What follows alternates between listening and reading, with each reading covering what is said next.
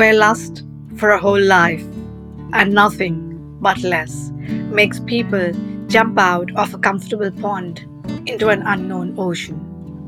Welcome to that journey between the East and the West. Who says rolling stones don't gather moss?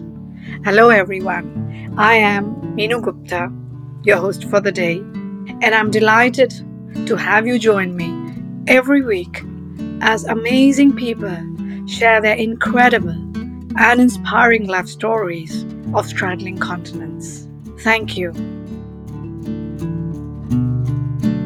Worked across continents and cities, and she has courage, determination, and dreams. Otherwise, she would not have been able to do and achieve all that she has. Born and brought up in India, Reshma is an award-winning, innovative leader based in Switzerland, with more than two decades of experience working in multicultural teams and geographies, including the United States, Europe, Middle East, India, and Southeast Asia. She brings a wealth of experience in digital and business transformation and is working at the intersection of human capital and technology and is on the board of directors of multiple organizations, besides being a TEDx speaker and many more things. Too many things, otherwise I would not be able to wrap it up. Reshma, thank you for joining me today. Wonderful to be here. Really an honor. Uh, you are, as I just mentioned to you before we started, the first lady of Asian origin that we are hosting on our podcast series Between the East and the West. Who are you beyond the worldly labels and roles? Roles that we all play in life, as you as a mother, an employee or an employer, and many other roles that the world puts on us, and the wonderful labels that the world bestows on us. Who are you beyond that?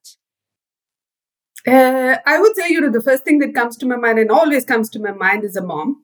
I think I've definitely become a better person because of my boy. So the role that I'm most proud of, and if you ask me to dis- really define who I am, I think that's the role that comes to me first. But as you rightly said at the introduction, I wear different hats. So I'm also a very proud wife.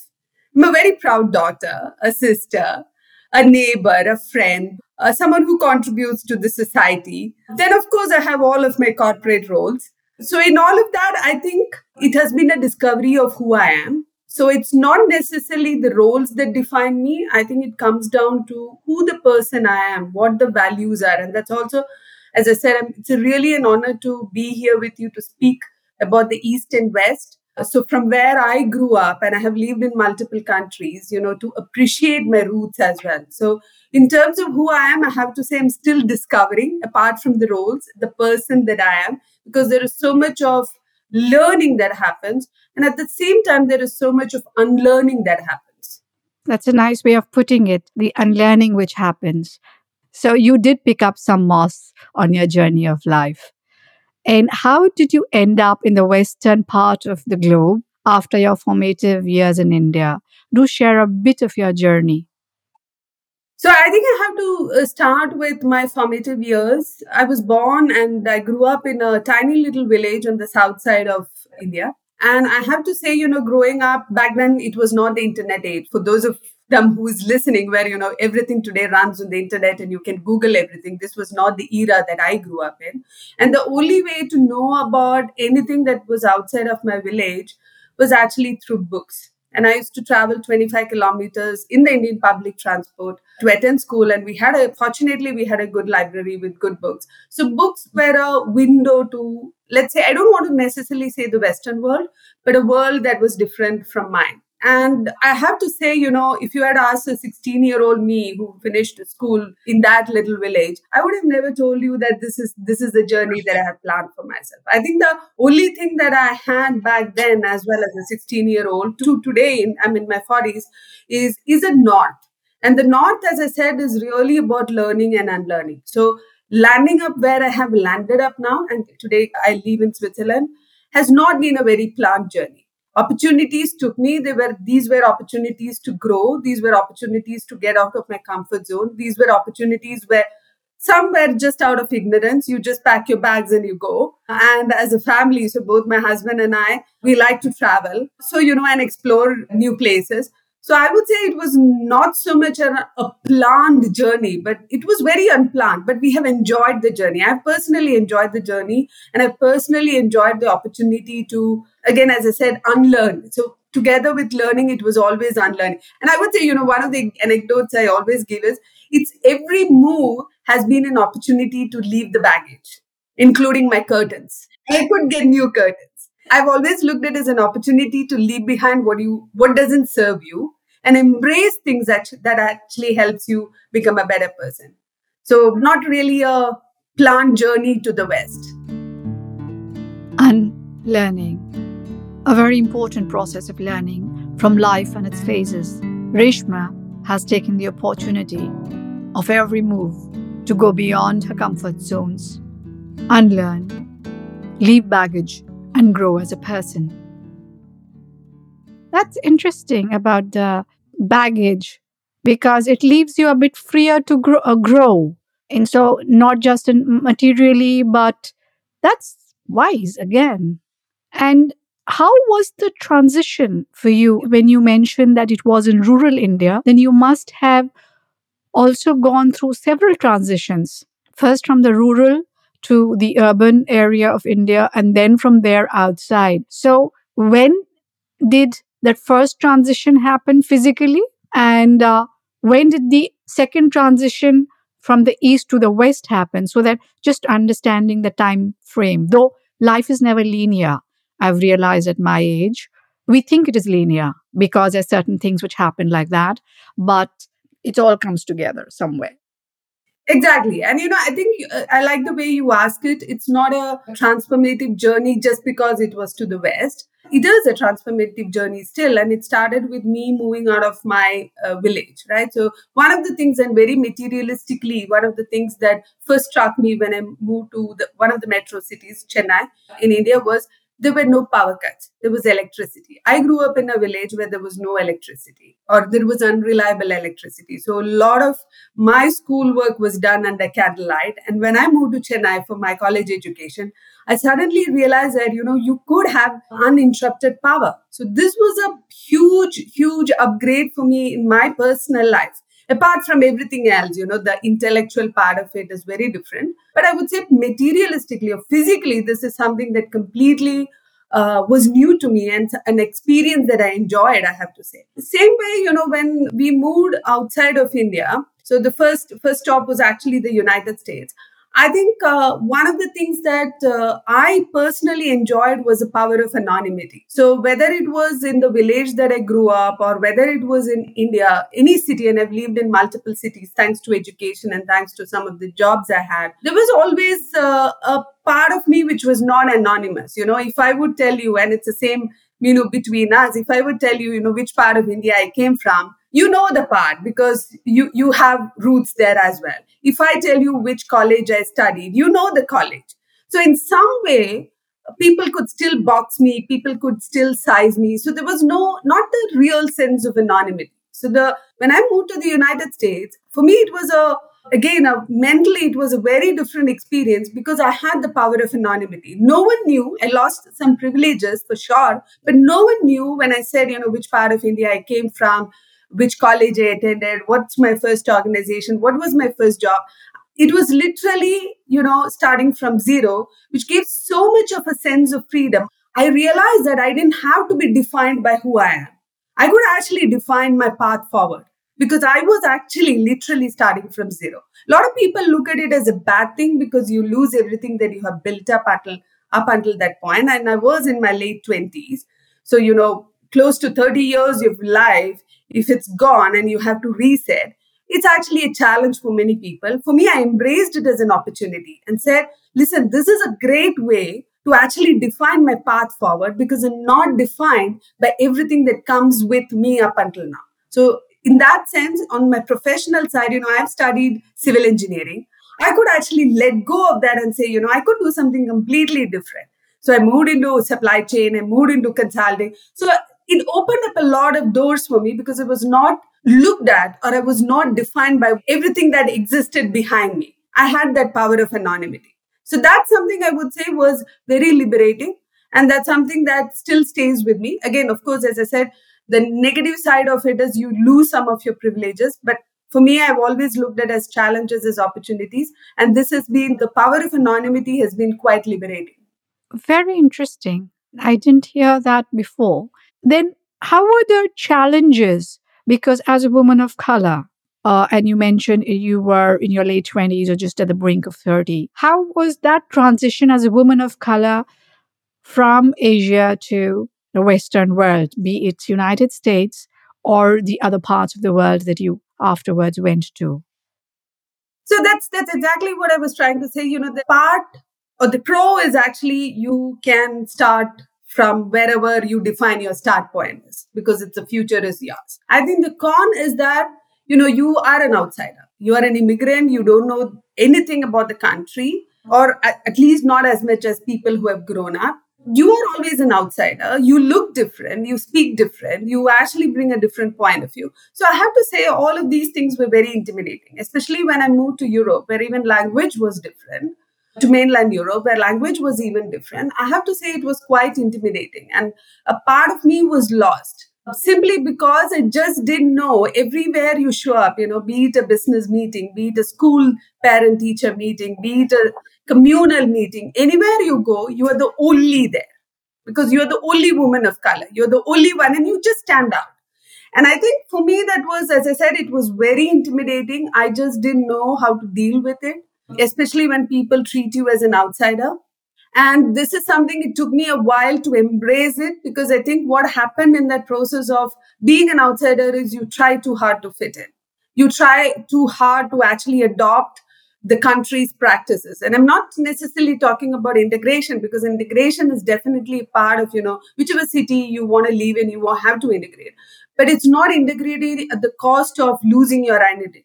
And I think I have gone through that phase where there was a borderline where I was losing my identity in, in terms of the fitting in. And it's not integration. And I make a very clear distinction on that, fitting in. I wanted to be accepted. I wanted to be liked, be it a corporate uh, workplace or the social settings. I wanted to be liked. I wanted to be accepted as who I am. And in that who I am, I lost my authentic who I am. And I started becoming someone who was struggling too hard to fit in. And this is a realization. I'm very glad it came very early on. And I realized that, you know, if I don't like myself, there's no way anyone is going to like me. So I had to first like myself. Liking myself was embracing my roots, embracing the culture that I come from, you know, even if people don't understand. So, for example, you know, people may not necessarily understand the vegetarianism that we follow, but that's okay. And it's it's actually, it's good to uh, uh, embrace that and say, you know, we come from a part of the world where there are different food habits, where there are different ways of uh, doing things, where there are different um, ways of living. And it's we need to accept that first. I need to accept that first. And it, I shouldn't be ashamed of that.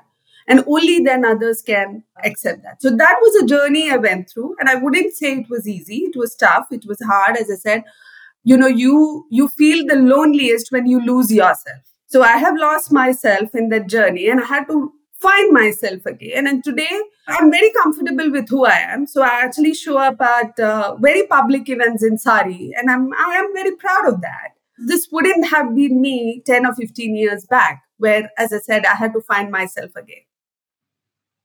That's, again, a very interesting journey. More from the inside than the outside, because it's the inside which shapes us.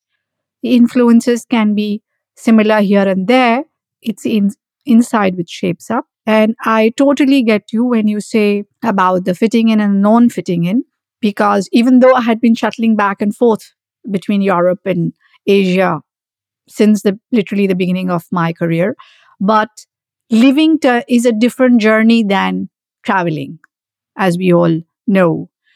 And uh, I remember thinking, okay, I'm a square peg in a round hole. I have no intention of going in that hole. I'm going to make my own space, my own square space next to that hole. So, yeah, and I always stood out since the late nineteen nineties as a vegan. In um, imagine a vegan in a sausage-eating country. So, and I'm having the last laugh now because Germany is now leading the vegan revolution in the world. has the largest number of vegans. Totally get your journey. Which places were you in Europe besides besides Switzerland? Right now you're in Zurich, but did you also live in other parts of Europe? I've spent some time in England. I've spent some time in Sweden. And then, of course, the longest has been in Switzerland. And it was a bit similar also there, the journey. See, every country has a different way of uh, accepting and integrating foreigners into the society. So, uh, and every country has its own history to immigration. So if I take England, for instance, there is a long history. So I can't even say, you know, in England, is it the integration to the society of the English or is it the society of second generation immigrants? It's a mixed bag. Sweden is very different. Again, it's very Scandinavian, so more inclusive. Switzerland is probably one of the closed closed circuits in that sense, or closed countries when it comes to, you know, acceptance of foreigners. So although, and I was just looking at some statistics, although about thirty percent of the Swiss population is uh, immigrants, not all of them hold the Swiss passport because integration is tough and the fitting in is tough. So every country, and, you know, I've also lived in different other countries before coming here. I think every country has a history in, in with respect to foreigners or immigration, and every country has a different way of treating people who come into the country. So my experiences have been different, but similar in the sense of, you know, you're always the only, except for England, where, of course, you are not the only because you, you see a lot of people like you said, including the Prime Minister now. Actually, yes. Uh, I, I discovered India out of India when I had gone to London for a visit, and I saw, oh, there there are Indians everywhere. So am I in India? Am I in Delhi? So that feeling is different. Acceptance levels are different. And as you rightly said, integration and history. You've done a lot of analysis, my dear. You've done a lot of analysis inside and outside. Very interesting. What were the challenges in Asia, because I believe you also uh, were, you lived and worked in Southeast Asia and Middle East. The challenges there might have been different. Absolutely. And I think, uh, you know, one of the things that uh, I think women across the world face is, of course, that we are women. And in some places, we are just not expected to show up. So when I started off my career in India, I was the first woman to join the industry that I joined in. I was the first woman to go to site in the organization that I joined in. So I, I, I have actually worked at a construction site. And as I said, I have done civil engineering. So I started my career in uh, construction. So I was the first woman to go to construction site. When I moved to Southeast Asia, it was very similar. So I was leading the entire APAC for the strategy implementation. And this is something that they just didn't expect a woman to show up to lead the entire region. It was very similar in Middle East, where, you know, especially when you go for customer meetings back then, and I'm talking about twenty years back, you actually don't expect a woman to show up. So I think the, the gender imbalance in the corporate world was much more pronounced in Asia when I worked back then. Probably it is similar today. And I would say when I moved to uh, the West, although it was not the same, the gender imbalance probably was not the same, or people were just not candid enough to say that on your face. It was very similar. There were meetings that I've, and even today, there are meetings that I join where I'm the only woman. But it's probably, either it's probably not pronounced, or I've just become more seasoned. You know, when you're in the industry for twenty plus years, twenty-two years now, it's just that you get used to it. You actually, I actually expect to be the only woman in the room when I show up for meetings. And then when I find another woman, I'm just happy. So, but my expectation is that I'll be the only one. So I've become more uh, seasoned, and probably the world has as well changed. I can't make a judgment of that now because mindset has completely changed. But in India, see, what I see is the following regarding gender. So do share with me and do go with me on this path where I'm just now going to go. Because I remember, as far as sectors are concerned, when I was in India, I, I do remember that there were many sectors there where, okay, there were women and ladies and at senior levels. And but yes, I remember when I led delegations that many years ago, international ones, most of my, I've led over one hundred delegations. And I, I still remember, probably I can count on my fingers, there were only once or twice I had a lady on my delegation because they were the top honchos in the country. So there were only a couple of times that it happened then. But what I discovered was the gender thing was more uh, there when it came to a sector. particular sector. So when I handled security, I probably, I was the only lady who ever did that that many years ago. They were surprised when I went to the largest prison in Asia, Tihar Jail. I turned up at Tihar Jail and uh, I turned up at Intelligence Bureau. And when I went up to the R B I, they were like, why is this woman talking of? But what I discovered was very interesting. Nobody questioned. And now I'm thinking of all that because I never thought of gender back then in India. Nobody questioned. I was also very young. Uh, yes, that was questioned sometimes. The age or, or the look, or I looked young or what it was. I remember having that question. Gender was never, even though I might have been the only woman in the boardroom, nobody questioned that. The age sometimes came into question. I remember one of the delegations where Indians or Asians can be very um, straight sometimes. So I remember one of them asking me, so how old are you? That kind of question. The gender question never came, though I could have been the only woman in the room. But now when I'm in Europe, living there, not just traveling, I am sometimes surprised. There's a lot of brouhaha about gender imbalance, about pay inequity. And those questions about gender and pay never ever occurred to me. And I'm close to thirty years of professional experience. Never occurred to me when I was in Asia. But I see and hear that now. So it could have been all our lives are islands. The ways we work, sectors we work, people whom we work with, and what we do in life. So I probably think probably I was in one of those islands. Could have been. Just share your thoughts on what I just, my experience, let me put it that way. So, see, I think the fundamental difference here is uh, your home country versus a country that's that's not where you grew up. So, even today when I go to India, and why I say the gender imbalance is more pronounced, at least for me, it's more pronounced. And it's it's probably why I feel people talk on my face and to my face, is because I had a, a trip to India, business trip to India about uh, two years back. And, you know, I'm no longer young in that category, right? You know, when I went, it was not it was not a direct saying on my face saying, oh, you're a woman and you're not supposed to be here. But there were a lot of those subtle reactions like, oh, can you go back to the hotel alone? You know, we should get a car for you and we should know the driver. So there is a lot of concern around safety. And I'm not necessarily saying concern is bad. But, you know, it's more like, oh, because you're a woman, now we need to think about all of this. If it was a man, we could have just organized whatever. You could have just taken an Uber and got, got back to your hotel. So I think the gender imbalance is more pronounced because you don't have too many women. And of course, there is a societal uh, element to it.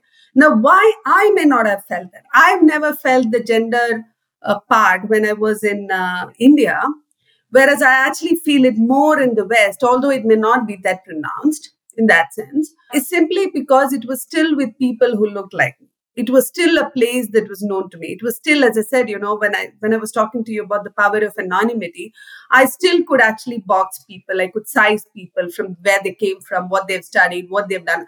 I have an understanding of the background. So I never felt that was something that would play against me as long as I knew how to play the cards right. So a lot of things, a lot of those responsibility I was able to take, which completely changed when I moved to the West in terms of both. And I operate at the intersection of gender and race. So both put together, I just don't know how to play my cards because I can't size up. Everyone else is anonymous too. I cannot size people. I cannot judge people. I cannot, I cannot make a judgment based on which I can play my cards, right? So for me, in the West, it's more pronounced. Whereas if I would go back and I would say, take numbers, right? I'm a, I'm an engineer, so I've always worked with data and numbers. Take the numbers. I think it is quite pronounced in both parts of the world when it comes to gender.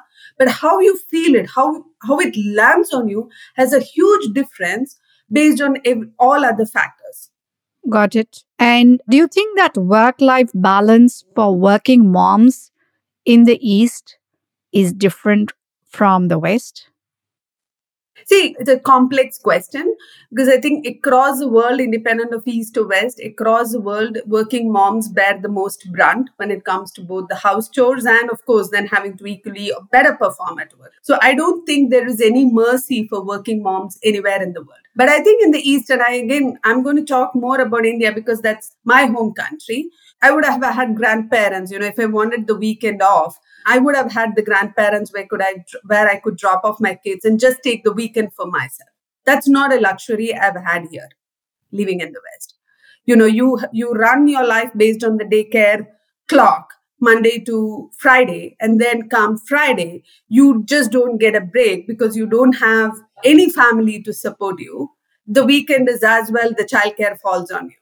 So I think that is a clear distinction, at least for me, where I knew that if my son falls sick on a, especially when he was younger, if he falls sick on a Monday and I have a flight to catch, it's all on me or my husband that we will have to juggle between our schedules. We do not have a support system. Yes.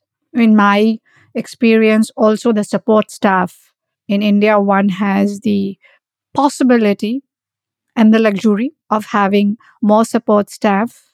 Courtesy, one point what numbers of billions that we have, and, and a different way of working in life, I guess. Do you think that your journey and its influences would have been different had you stayed on in India? Definitely. I think the experiences, the journey, the point where I've reached, and again, I'm I'm glad you mentioned the linear path. You know, if you look at it from a linear point of view, it would have been definitely different.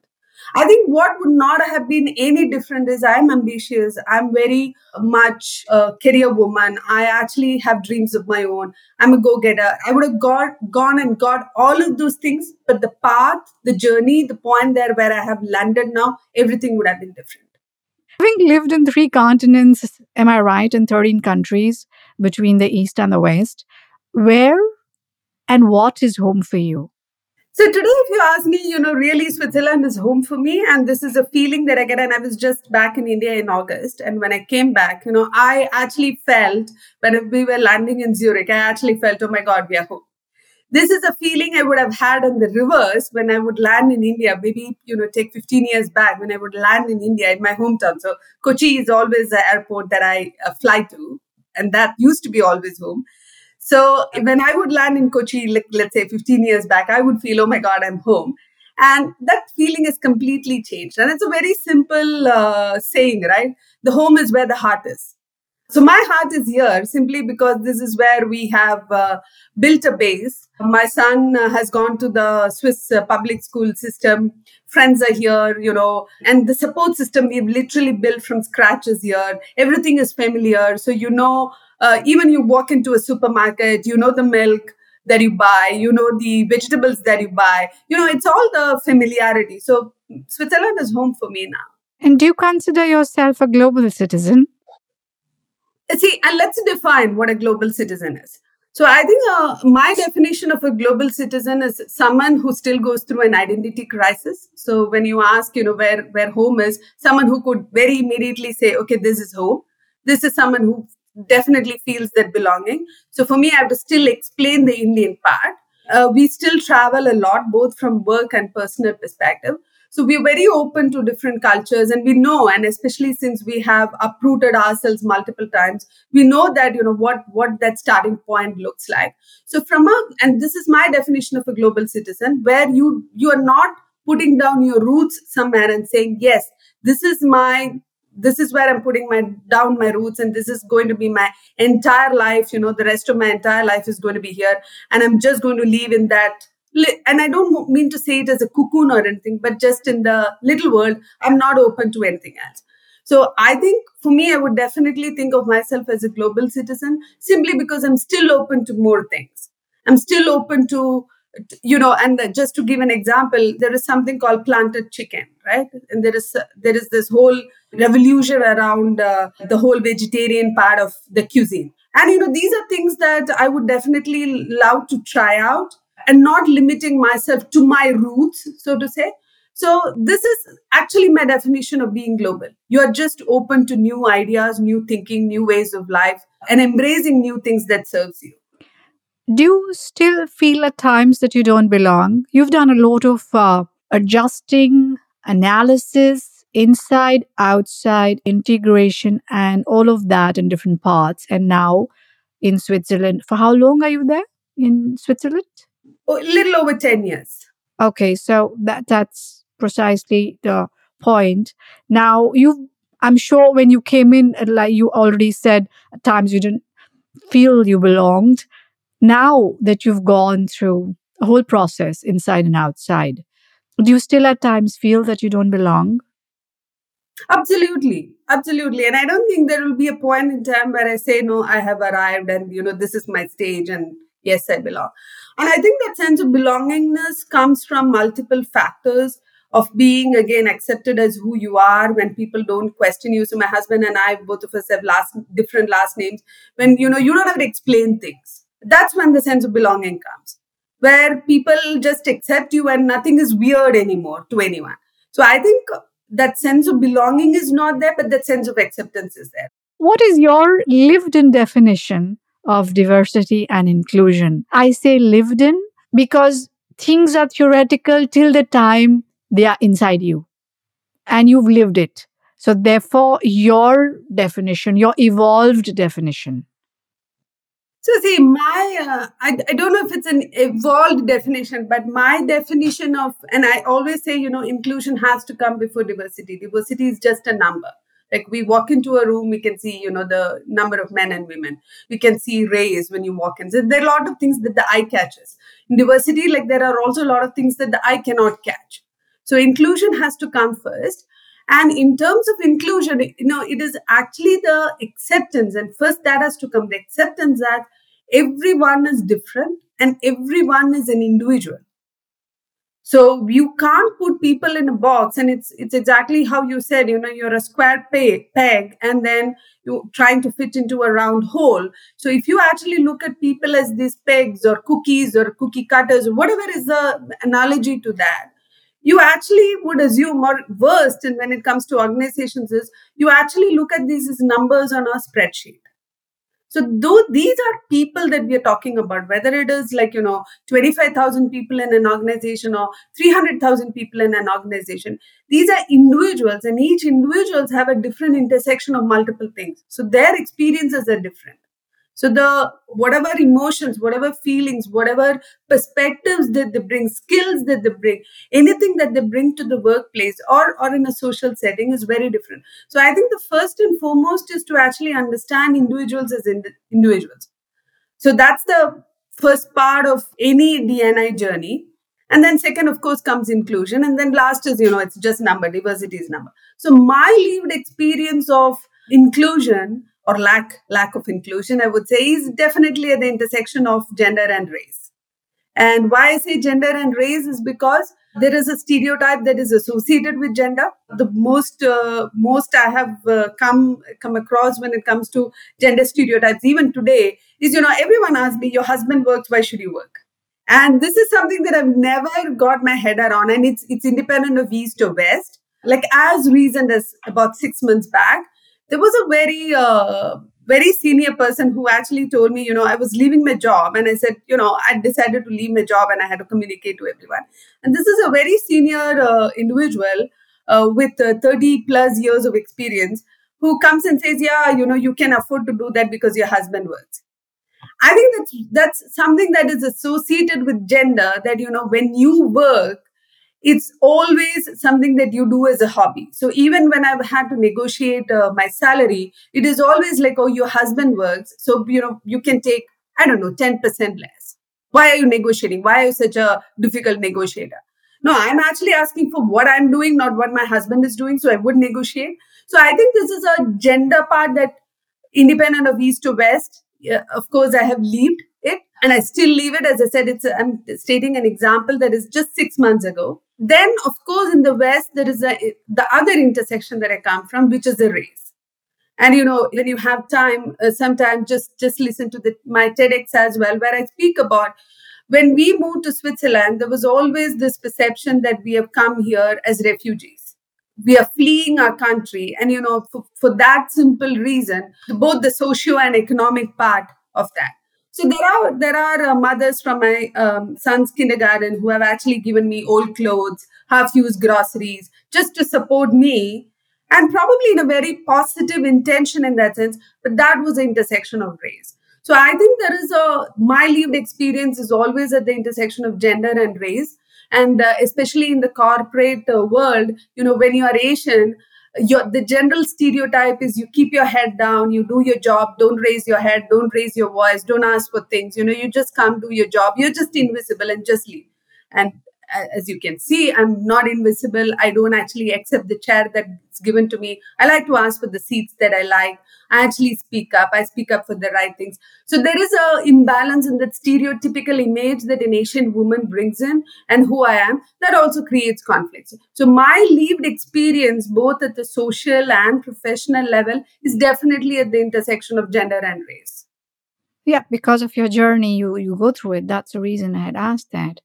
And in which country or place, though, again, it will be a um, smaller question because uh, it could be dependent on the organization and the sphere one has. However, again, your lived-in experience, in your opinion, in which country or place is inclusion more inclusive? Scandinavia, for sure. I think Scandinavia in general is more inclusive when it comes to both gender or race. So I've worked, as I said, I've worked in uh, Sweden, very quite inclusive. I have a board role in uh, Denmark, very inclusive. So what also you feel is, especially in, in a social setting, is you don't feel unwelcome. Organizations always have a corporate element attached to it. But despite that, you can actually see the difference in the corporate world as well. Because, you know, organizations are only a reflection of society. If at a social level, you're more inclusive, organizations in those countries will be more inclusive. So I would definitely rank Scandinavia very much at the top in terms of inclusion. Wonderful. That's an eye-opener, actually. And in the era of fast melting borders, since a dec- I, I find it since a decade, it's like that. The borders are melting so fast. Transformation is way beyond levels one would have ever thought or seen in decades before. What is your observation and experience of these transformations happening in the East and the West? See, uh, I think the borders, the physical borders are falling very fast. You're absolutely right. And uh, from thanks to internet and I would say more social media, I think there is definitely more awareness. So, you know, if you would uh, ask my parents, and it's the same, right? So we talk about the stereotypes that the Westerners have about Easterners, and it's the same, the, what the stereotypes Easterners have a, a, around the Westerners. So if you'd asked the generation of my parents, they would have told you, you know, what's the stereotype of Westerners? They never stay married with the same person. They're all alcoholics. They would, um, what's the right word? You know, they, they party and they just, they live a very irresponsible life. Thanks to Hollywood movies, partly, I would say. Uh, this is a stereotype that Uh, again, my parents' generation would have had about the West. And similarly, a lot of uh, stereotypes the West has about the East. And with the fast, as you rightly said, the fast um, melting down of the physical barriers, and thanks to, again, social media and the internet age, there is more awareness. So I think the next generation, probably not our generation, but the generation of our children, are definitely more open to different cultures. They definitely want to know more. They know more, again, because they are already exposed, even if not physically, they are already exposed to different cultures in a more authentic way. So it's not just the Hollywood movies, right? It's, it's actually they are exposed in a more authentic way because people from those countries are actually talking about those cultures. So I do feel that there is more awareness that is created. Now, how all of this will turn out in the real world is when we'll only know that when this generation actually becomes adults like us. So how do they deal with it? See, biases, I always say this, biases are not bad or stereotypes are not bad. If you take a decision based on those biases or stereotypes, that's bad. So the good thing is that this generation doesn't have so many of those biases. So it remains to be seen how they are actually taking advantage of that, that they don't have so many of those mental models or biases in terms of decision making. So that remains to be seen. When you look back on your life, what or who do you think were the biggest influences? Uh, my husband. So he's, and why, why I say as an influencer, both in terms, and I'm so glad I'm married to him, as in I have him for myself. I think he's one of those people who has taught me to look at things in a, always in a different perspective. So I, I, I, I've not been someone who has been, and even today, you know, if I really think about it, if I compare me to my husband, I think he has much broader perspective of things. I tend to think narrow, more narrowly than him. And before we were together, I would say it was even narrower.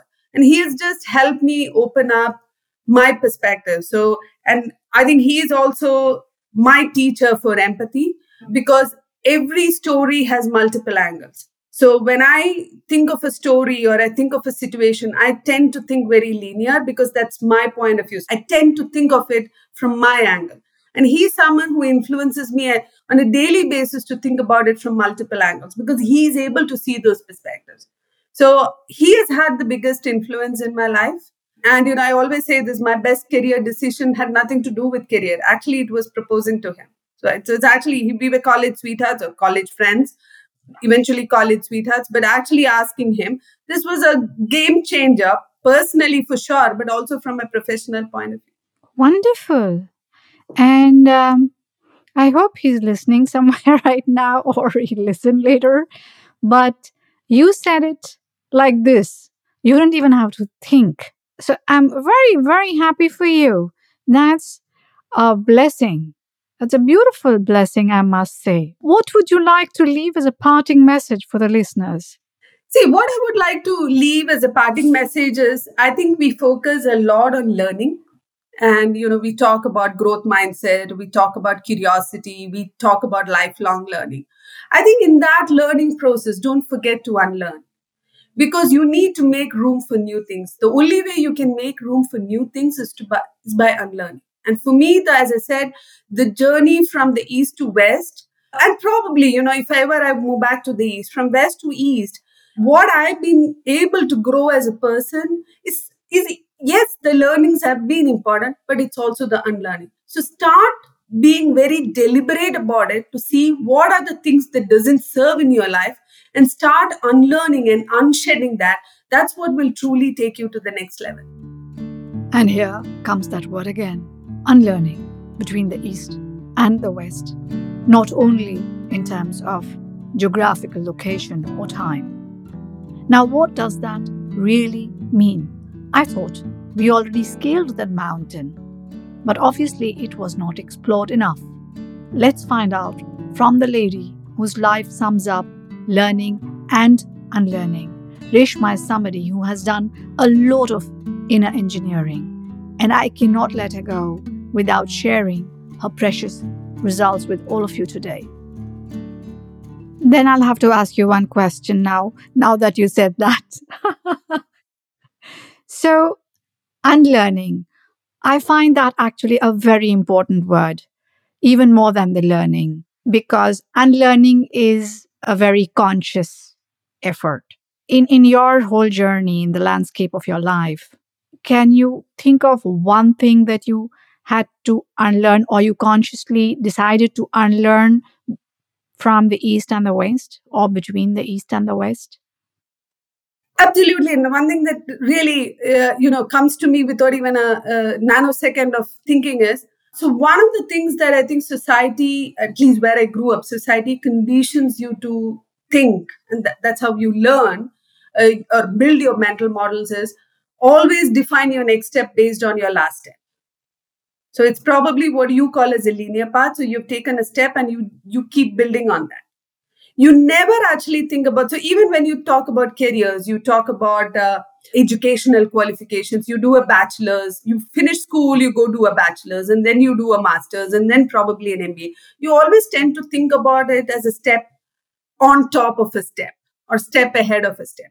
You're never taught to think laterally. And I think for me, this was a huge unlearning that I had to do. And a lot of my corporate success has come from thinking laterally. So it's not about, you know, you become a director, you become a V P or a S V P and then whatever, president or whatever. No, it's not been about that, which is what originally I was taught to think. So that's my learning. So actually to think laterally. So I studied civil engineering, dropped it, went into completely strategic consulting, dropped it, did something very much different, went into engineering, back into engineering, then moved into whole digital transformation. So a lot of lateral movements. So this has been only possible because of being able to unlearn what, again, as a society, I think we are taught that. I've been able to unlearn that. But that leads me to another question. Because, see, you did that. You unlearned that. You went on a lateral thing. Did the people around you do that? Did society, let's say now you in the West or wherever, be it in the East or the West, how was their acceptance of your moving laterally? Okay, here, I'm point here. I'm not going from point one to point two here, but I would like to go from one to one x or some other point. How was that accepted in the organizations that you moved to? So I think this is a second unlearning that I've had to do, because it's not about anybody's acceptance of you. It's your acceptance of yourself. And it's your belief that you can do it, because many times you also take a step back, which is not accepted by the society. See, when you when you have success on success, there are a lot of people who come and want to be friends with you, want to support you.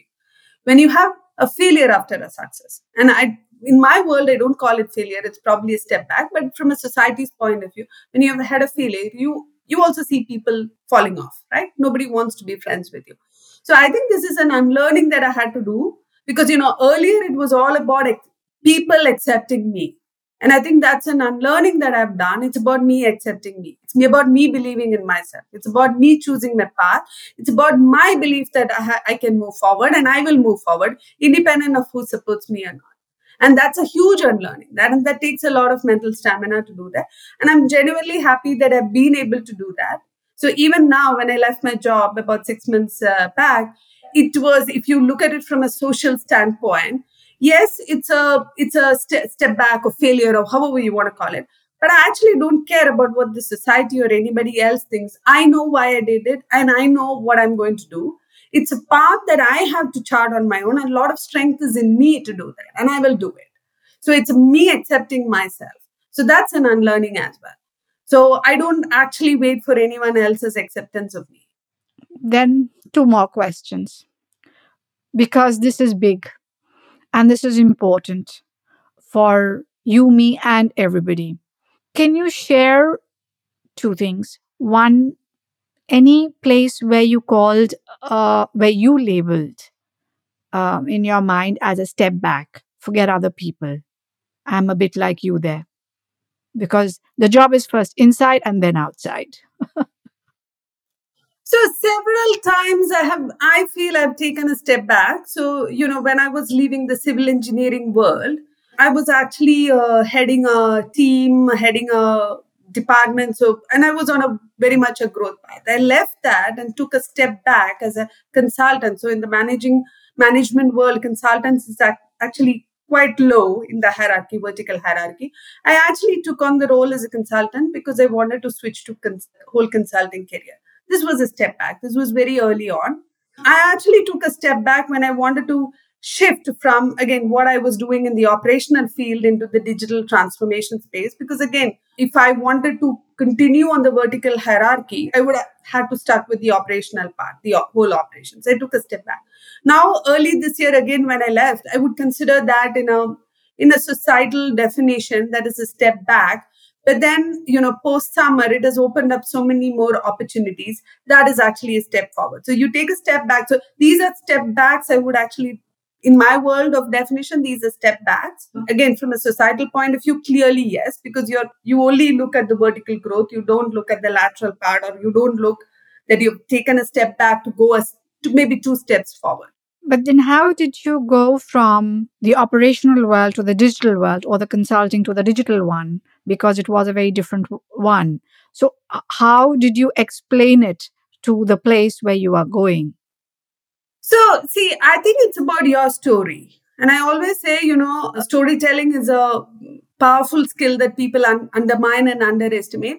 So when I wanted to leave the civil engineering world and move into the consulting, which was the hardest in my view, because, you know, you you are And think about it. I was a construction site engineer, and then you want to move into something that is as coveted as a strategy consulting, which only, you know, you go out of top B schools and then you directly go into that. I didn't do that. I finished my B school and I didn't go there.